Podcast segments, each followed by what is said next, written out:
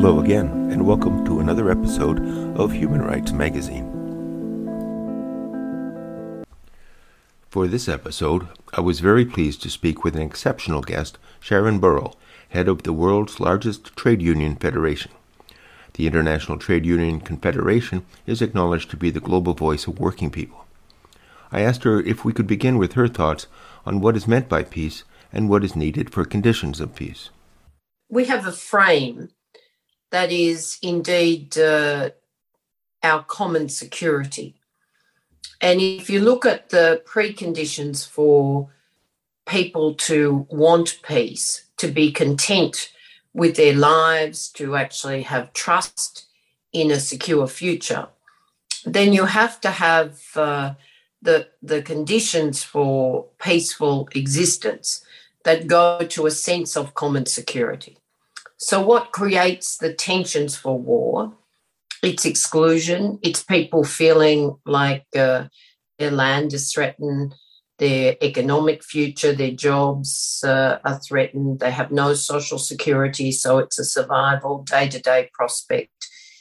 If, in fact, people have what we call a secure social contract, where they have jobs, they're decent work based on rights, if there's universal social protection, if you have equality, not just of income, but gender and race, which leads to a sense of inclusion, then it's less likely that people will, in fact, even consider others as their enemy or indeed uh, be, uh, you know, uh, committed um, to to the, the notion of war, even where leaders may decide they want to uh, militarize the environment for their own power play. So, in that context, yes, military um, uh, militarization is a threat, but so too is the lack of uh, the social uh, security that people need broadly defined as our new social contract or, or the social contract. And in this in today's age, of course, we call it a new social contract because we've seen the breakdown in the world of work. We have massive uh, uh, insecurity in a broken labour market with 60% of workers now working informally, no rights, no minimum wage, no rule of law, and of the 40% of people who are in formal jobs with some kind of employment contract, a third of those are increasingly insecure, and that number's growing. And uh, because they're short term contracts or casual or um, part of a new uh, technological frame of platform business, where again you have no rights, no often no no social protection, but increasingly, of course, no guaranteed uh, living through a decent wage as well. So I think if you go back to for 40 years, we've seen labour income share plummet right throughout those four decades. That's been an under an underpinning of insecurity as well as the breakdown in secure jobs, which has increased the amount of informal work.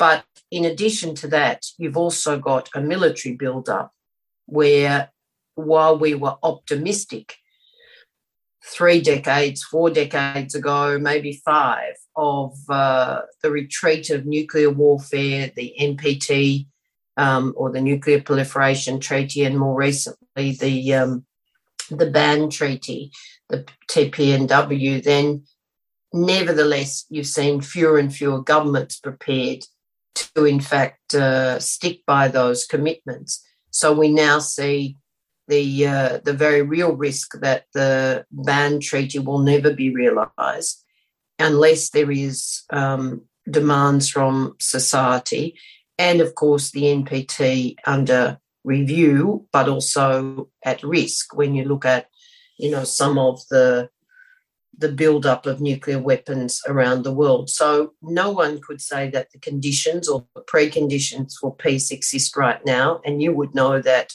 we have more conflicts in the world today than we've had since World War II. So if you take a really good look at it, even leaving out the current tensions on the Russian Ukraine border, then we've never been closer to the eruption of war, of, of large scale war, on top of the existing uh, numerous conflicts that we see in too many parts of the world today. And then, in addition, it's not just land, it's actually water and energy that is now creating preconditions for war amongst people as well. If, as you've indicated, there is widespread failure of government, how can we move forward? In an earlier episode in this podcast series with John Morrison, he indicated that he was hopeful with the rise in the corporate world of an ethic of social and environmental responsibility. I can't say that I share his optimism, but how do you feel about the failure of government? Well, it's a failure of governance as much as a failure of any individual government. We've seen an economic model has that's demon, that's um, dominated the world now with the notion that uh, you know trade liberalisation and trickle down economics would mean everybody. You know the whole notion that you'd lift all boats if um, indeed uh, profits continue to simply be uh, be made. But we've seen that create massive inequality, and indeed, you know, for wealthier and wealthier corporations, and that means countries dependent on those wealthy corporations, then a lot of the trade relationship has been based on exploitative um, uh, supply chains that simply meant we were producing in the south, indeed, for the north.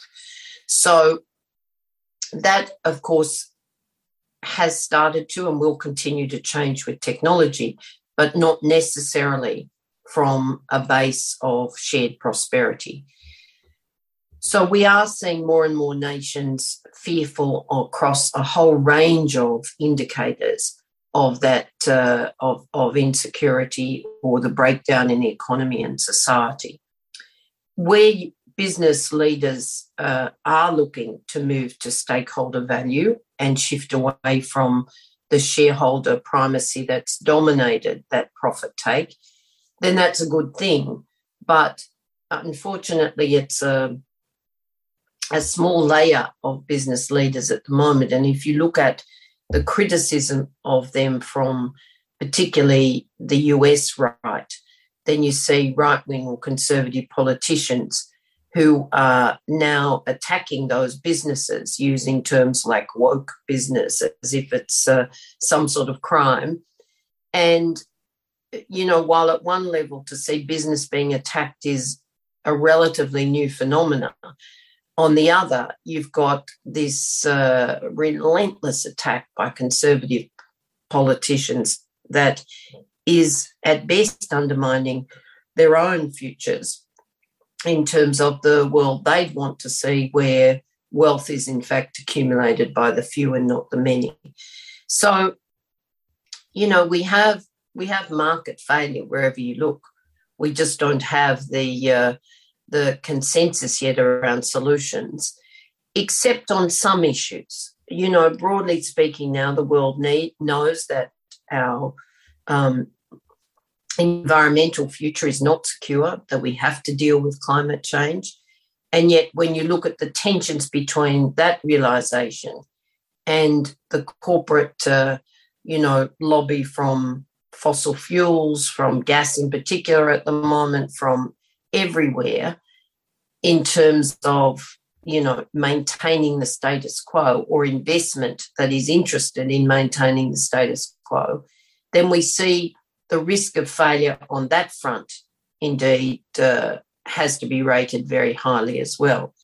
I'm an optimist by nature but you actually need to make sure that people feel included and secure and optimistic before you can uh, secure the trust in in democracies, which for us is the only uh, governance system that can actually deliver again a social contract and security to people without uh, the risk of uh, of exploitation or exclusion or oppression or whatever words you want to put on it. In terms of government intervention, what degree of hope do you see in the expansion of legislation for responsibility in the supply chain? For example, the legislation on due diligence in the European Union and in countries like France, Germany, and Australia. Well, these are fundamental. We need a raft of new legislation. One is to hold both uh, corporations and indeed investors to account for fundamental human rights. There's no question that unless we can do that, we can't change the business model. But it has to be more than simply another report where you assess risk, and the risk in this case of human rights violations um, versus uh, assessing financial risk or environmental risk.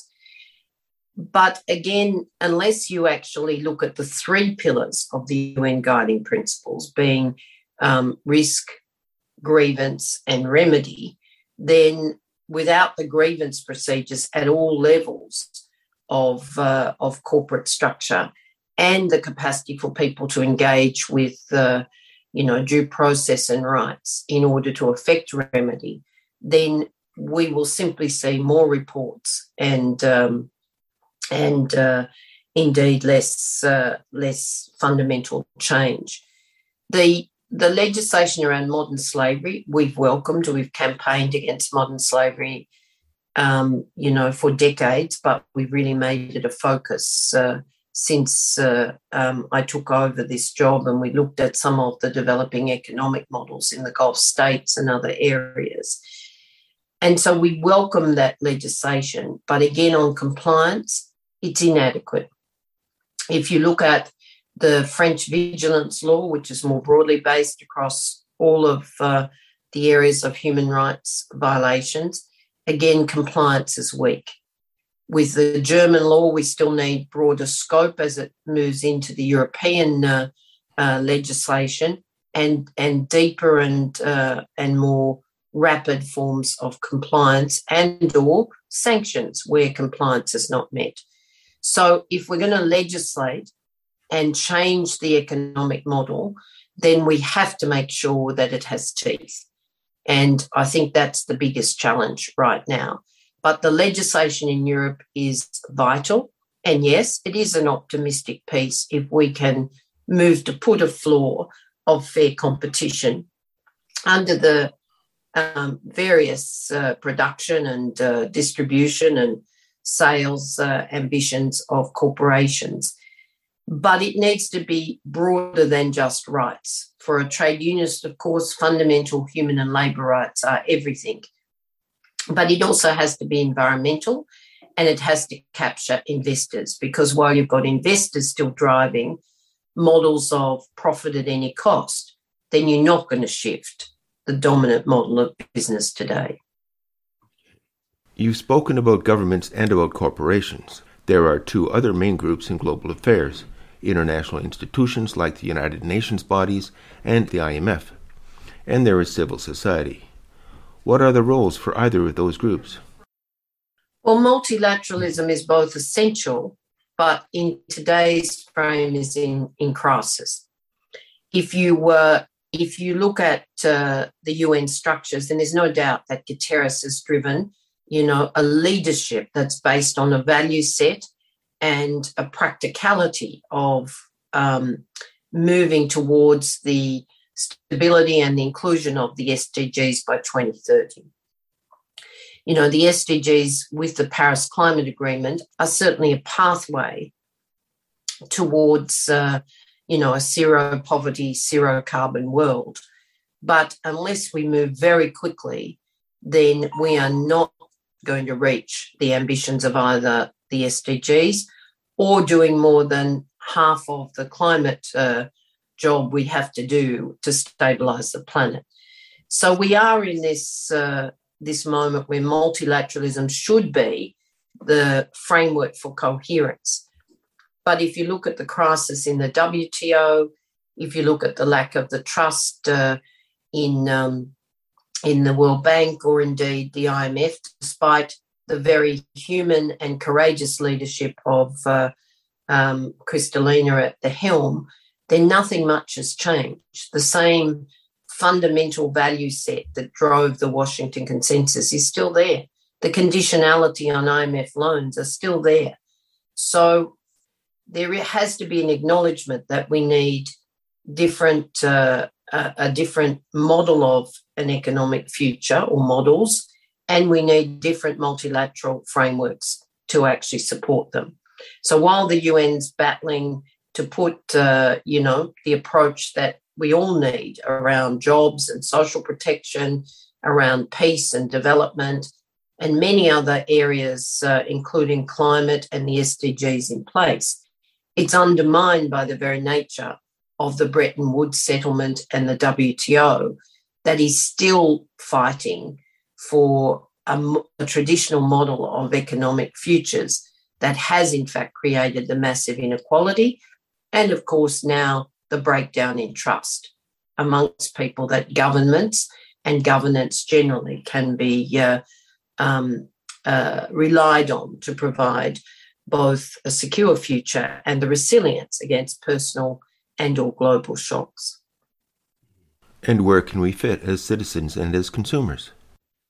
Well, as citizens, you know, we've got battles ahead of us that have been, you know, fought and won by our uh, our predecessors that are now very much at risk. If you think about the social contract post World War II, and of course, it didn't ever deal with a just development model for developing countries but for the OECD nations, it did generate jobs. It did uh, indeed uh, support institutions like the ILO to set a global rule of law around labour rights. It did promote, um, you know, wage distribution through minimum wages and collective bargaining. Those things are very much at risk right now.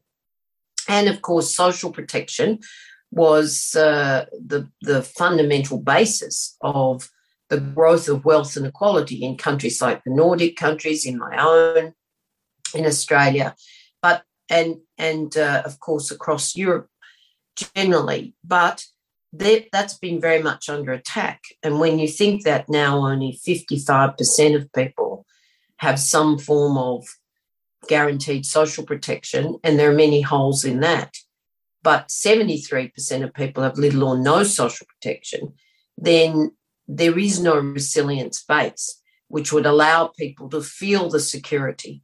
So if you take COVID 19 when the um, when the economies were shut down, then we had uh, 1.6 billion people around the world who rely day to day on um, income daily income for survival. That's taken away because they can't work or there are no customers. And you can see the impact of that. So that's the situation we are trying to repair, but it has to be rebuilt not on the same model. It has to, in fact, be built on a model that does look to inclusion, that does look to security of employment, that does look to economic and income security. And of course, the elements of shared um, uh, security that fit into that education, health, childcare, aged care they have been exploded in terms of uh, you know the, de- the depiction of the underfunding of our social services, our public services that people have been, you know, campaigning around for years. But again, relying on a corporate model, not on investing in people and sharing our wealth, has brought us to the point now of the breakdown in the social contract and the resulting breakdown in trust. So that's on the social side of it. But if you look at also the fact that governments around the world have been rearming, have been investing in increased militarization, then we have the two you know, critical levers for peace absolutely undermined to the point where the world is indeed a heartbeat away from major conflicts.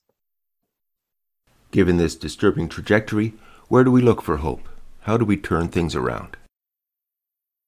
I believe in the power of people. Otherwise, I wouldn't do my job.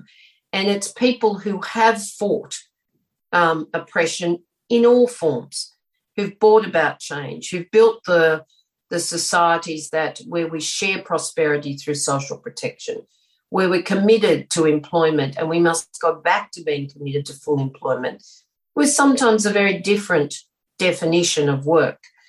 And indeed, we absolutely need to be serious about equality and inclusion. If we continue to include women or people of different races or colour or religions or ethnicity, then we are creating the barriers between humanity that actually generates a condition for conflict. So I movement, people building, the values that are enshrined in the Human Rights Declaration, but our own sets of values shared around democracy, around inclusion, around equality.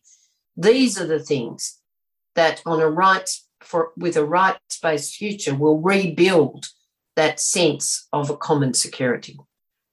Thank you for listening to this episode of Human Rights Magazine. The podcast is brought to you by the Upstream Journal. I invite you to consider supporting the program and the magazine with a contribution through PayPal as you explore other episodes.